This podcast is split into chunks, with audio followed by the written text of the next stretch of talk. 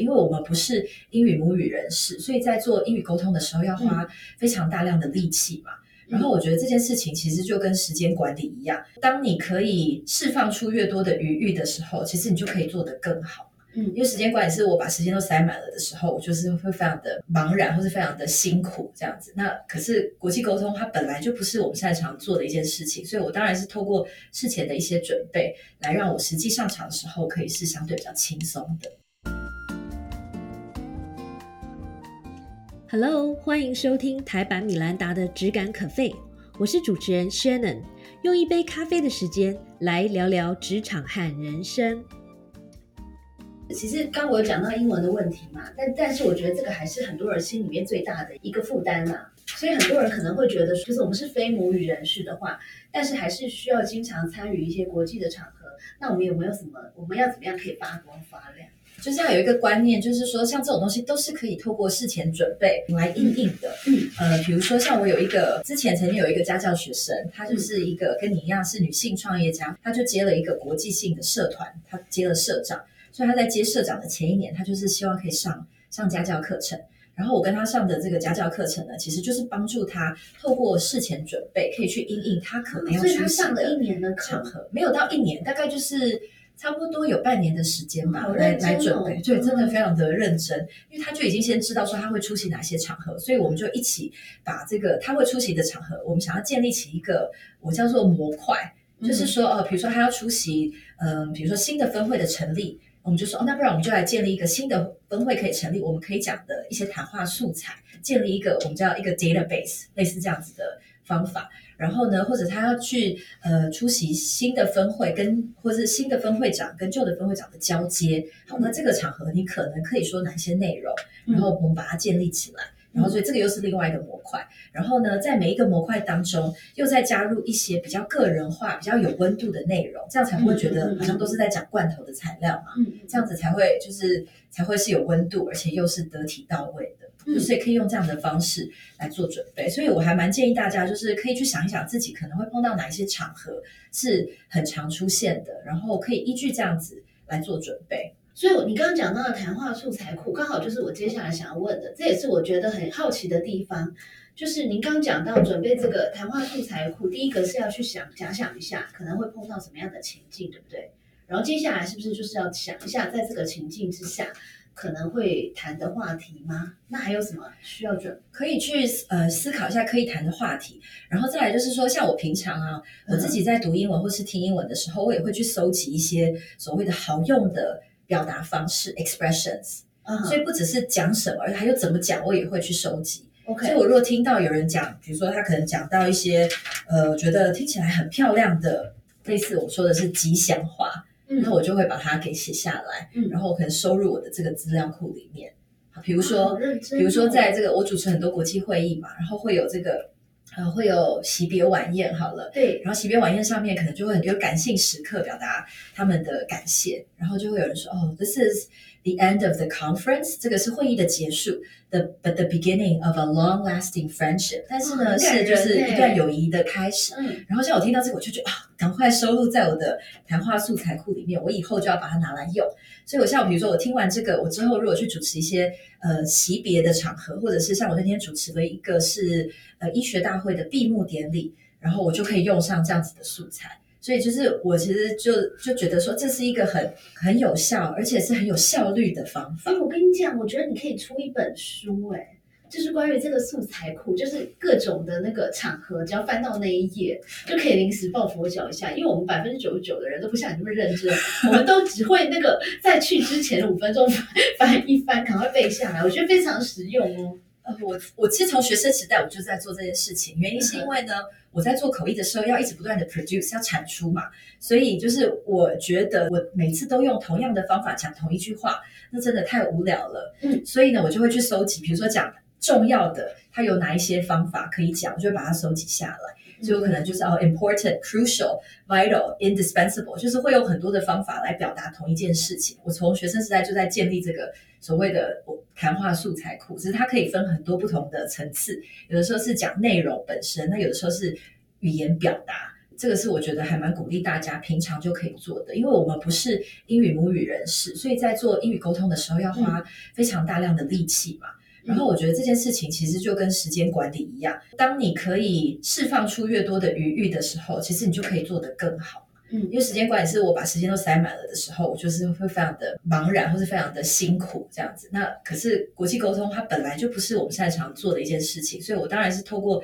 事前的一些准备，来让我实际上场的时候可以是相对比较轻松的。所以，我我觉得准备这个常备谈话素材库其实是一个非常重要的工作。那当然，这个是跟内容有关，但是除了内容之外，还有没有什么小小的其他的一些招数，可以让我们在这些场合上面可以留下深刻的印象呢？呃，我想要补充一下，就是那个常备谈话素材库啊，不只是内容啊，就是除了内容之外，嗯内容比较是比如说聊的话题嘛，另外一个其实是表达方式，就英语的口语表达，这我觉得是这两个结合起来。然后嗯，就是平常想要让人留下深刻的印象，我其实觉得这个跟不只是在国际沟通上面啦，其实是就是连中文的沟通也是嘛。我觉得几个还蛮好用的方法，就是跟大家分享一下。第一个其实就是称呼对方的名字。嗯比如说啊，Shannon，今天真的很高兴看到你。，Shannon，你会不会觉得怎么样怎么样？其实人都是很自我中心的，喜欢被看见、被重视的嘛。所以我说 Shannon 就好像把 spotlight 打在你的身上，嗯所以我其实会蛮有意识的做这件事情。就是说我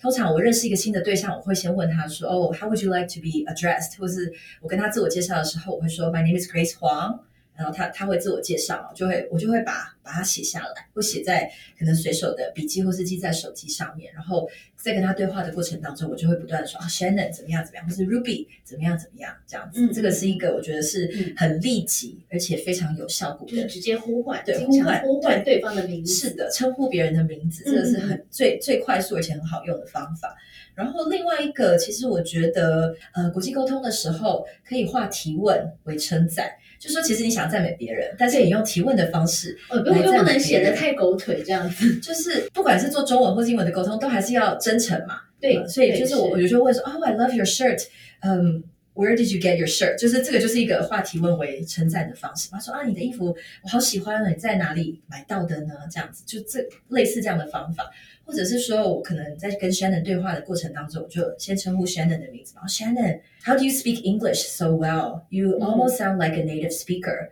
I've noticed that your writing is quite native as well，就是我就会化提问为称赞，就是我问 Shannon 说，哎，你是怎么样子可以把英文写的这么流畅，嗯很像是母语人士嗯所写出来的内容。嗯哼啊，我是真的有看过你写的英文，我觉得 Thank you so 棒。much。所以每我觉得每个人都会当被称赞的时候，他很自然的就会对对方留下一个好的印象。As long as 你是一个很 sincere 的方式在讲。只要是真诚的，对方应该都其实都可以感受得到的。所以啊，今天趁着这个 Grace 老师难得到了我们的现场，所以我们有几个常见的一个情境要请教一下呃 Grace 老师。在 Grace 老师的课里里面有非常非常多不同的国际沟通的情境，那我在我这边选了三个是我们比较常碰到的。好，第一个就是其实大家知道，在 COVID 之后，其实线上会议。呃，因为 work from home 其实现在还是很普遍啦。那线上会议变成一个呃职场人生的日常了。那有时候在线上会议上面，我们都会需要开场，或者说轮到你的时候，你要讲一段话什么之类的。那要怎么样得体呢？呃，这个问题我想要问 Shannon，就是说线上会议是指，如果是我们作为一个主持人来开场吗呃，比如说这个会议可能是你负责 call 的一个 meeting，？OK OK，或者说你可能需要 summarize 一下，或者说先提 recap 一下我们上次的结论是什么，或者说今天的 purpose 是什么之类的。了解。呃，如果是我的话，在做线上会议的时候啊，呃，我们要知道说线上会议其实跟实体会议很不一样的地方，就在于它少了那个临场感，还有实际可以面对面的温度。所以其实我在主持线上会议的时候，要有好的开场，就是我必须要有意识这件事情，然后要多做一些什么来。呃，凝聚大家来拉近彼此之间的距离，所以在线上会议，如果是我做主持人开场的时候，我会非常清楚明白的告诉大家说，哦，by the end of the meeting today, we will accomplish 什么什么什么什么，我会很清楚的说啊，我们今天会议嗯有多久的时间，嗯然后我们今天会议的结果会是怎么样，会有什么样子的产出。然后如果线上会议大家彼此之间还不是很熟悉的话，我可能会很快速的让大家彼此之间可以先有一段可能是简短的自我介绍，会 Let's go around the room to introduce ourselves, or let me go around the room to introduce you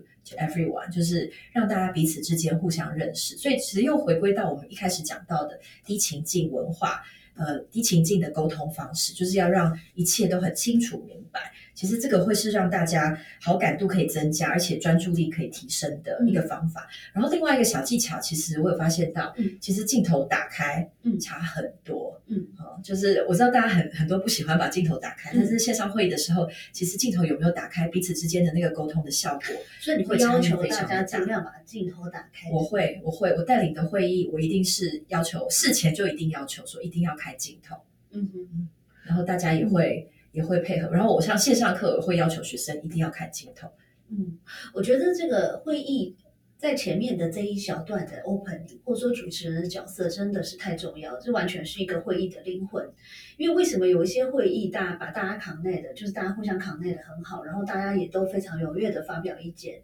或者说 after 这个会议之后，大家感觉关系好像又更融洽。可是有一些会议感觉就是存在感很低，然后我觉得这个跟有没有开镜头真的有关。还有就是前面你有没有做好这个？就是那个要怎么讲，打好这个 foundation，对这个 set up。然后其实这种事情也是可以不用等到现场，是可以透过事前的准备或是安排，大家彼此之间也可以做准备了，或是做一些小小的设计。比如说我参加过一个线上会议，我觉得呃他设计的也很好，他就会讲说哦，我们现在就是我们现在大家都各处于世界各个不同的角落嘛，所以那会议主持人就说哦，那我们现在来做一个小小的互动，他就设计了一个环节，就是 OK，大家去个别拿一个你身上。你周边的一个小东西，这样子，比如说我就拿了一杯水，就说哦，Grace，那请你把你的 your object，请你把它传给 Shannon，我就要透过镜头就把它这样递出去，好可爱啊！对，然后你就要接接了之后，然后你要再拿这个东西，再拿下一个东西传给下一个人，所以它其实是经过小小的一个巧思或者是设计，来让这个大家彼此之间，它其实就是一种线上破冰。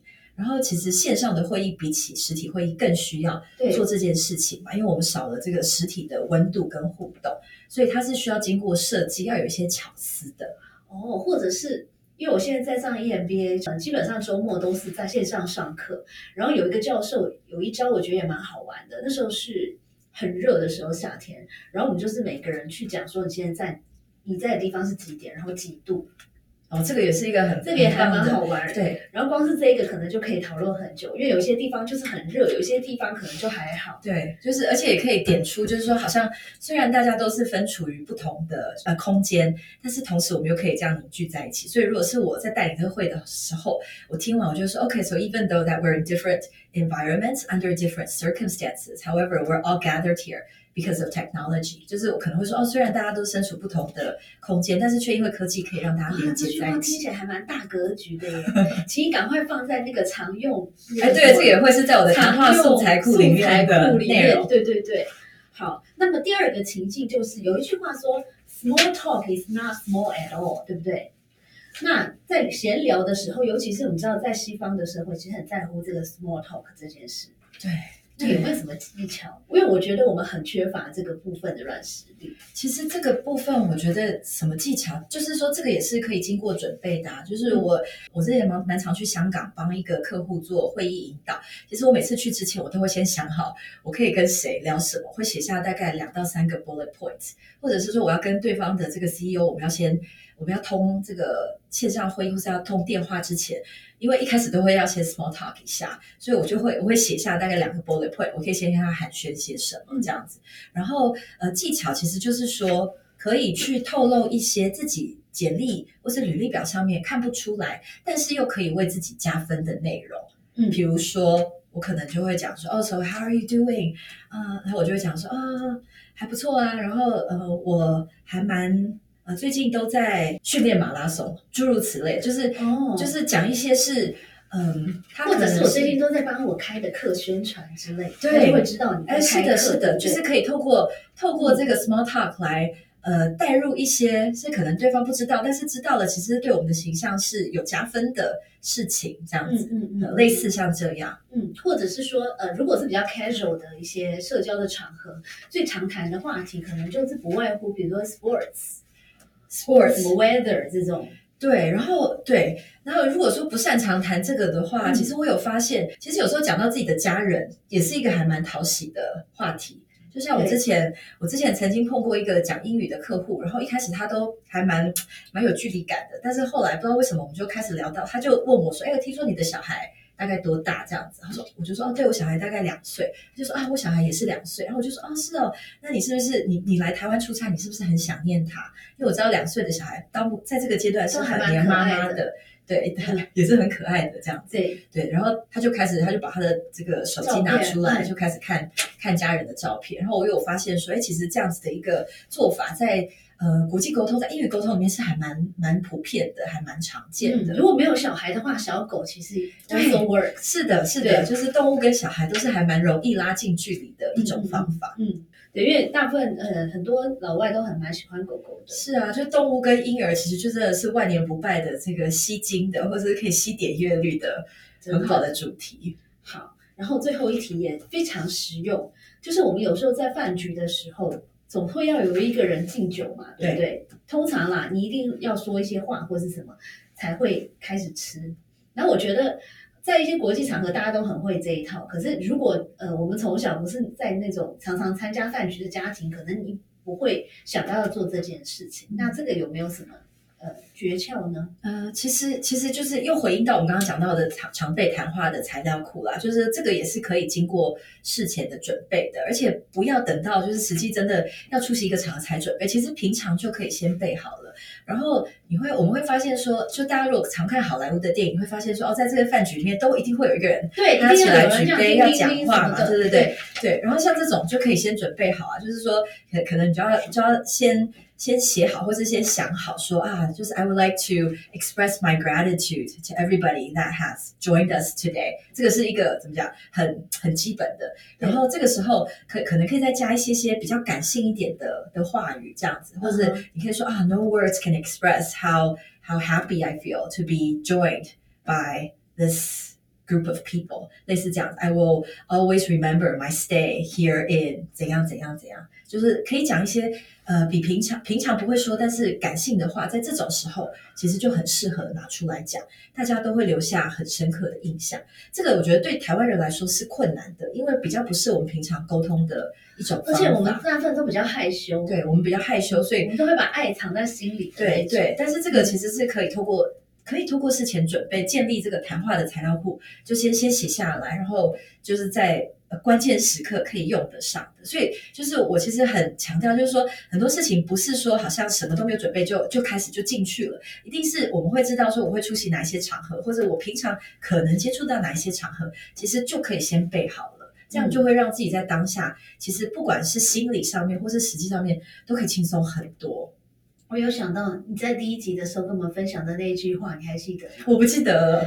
你那时候留给我们的话是说，你必须要非常努力才可以看起来毫不费力。所以在这个国际沟通的场合，其实也是这样子。是的，是的。我觉得你记性好好哦。诶，没有，我觉得是你 inspire 了我。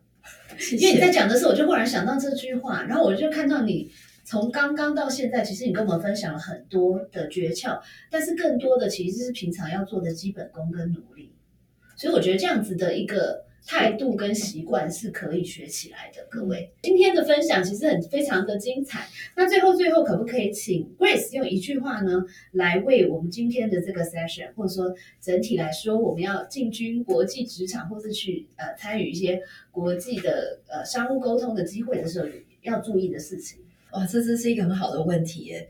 大在问，我觉得国际沟通这件事情啊，固然英语是非常重要，但是我觉得要记住说，英语它毕竟还是一个，它是一个工具，它是一个载体。但是更重要，其实是我们对于对方的好奇心，或者是是不是真的想要理解或是亲近对方。其实这个是不管透过什么样子的语言，我相信对方都可以感觉得到，或是都可以传递出去的。所以就是说，不用太担心自己。英语好不好这件事情，因为只要有这个怎么讲，有这个心，其实是可以用简单的英文来讲同样的一件事情的。OK，好哦，谢谢，非常谢谢 Grace 老师今天的分享。那也祝福想要进军国际职场，或者是经常需要做一些国际沟通的大家呢，拿出你的热情跟好奇心，加油！You can do it，You can make it，对不对？谢谢，拜，谢谢，拜拜。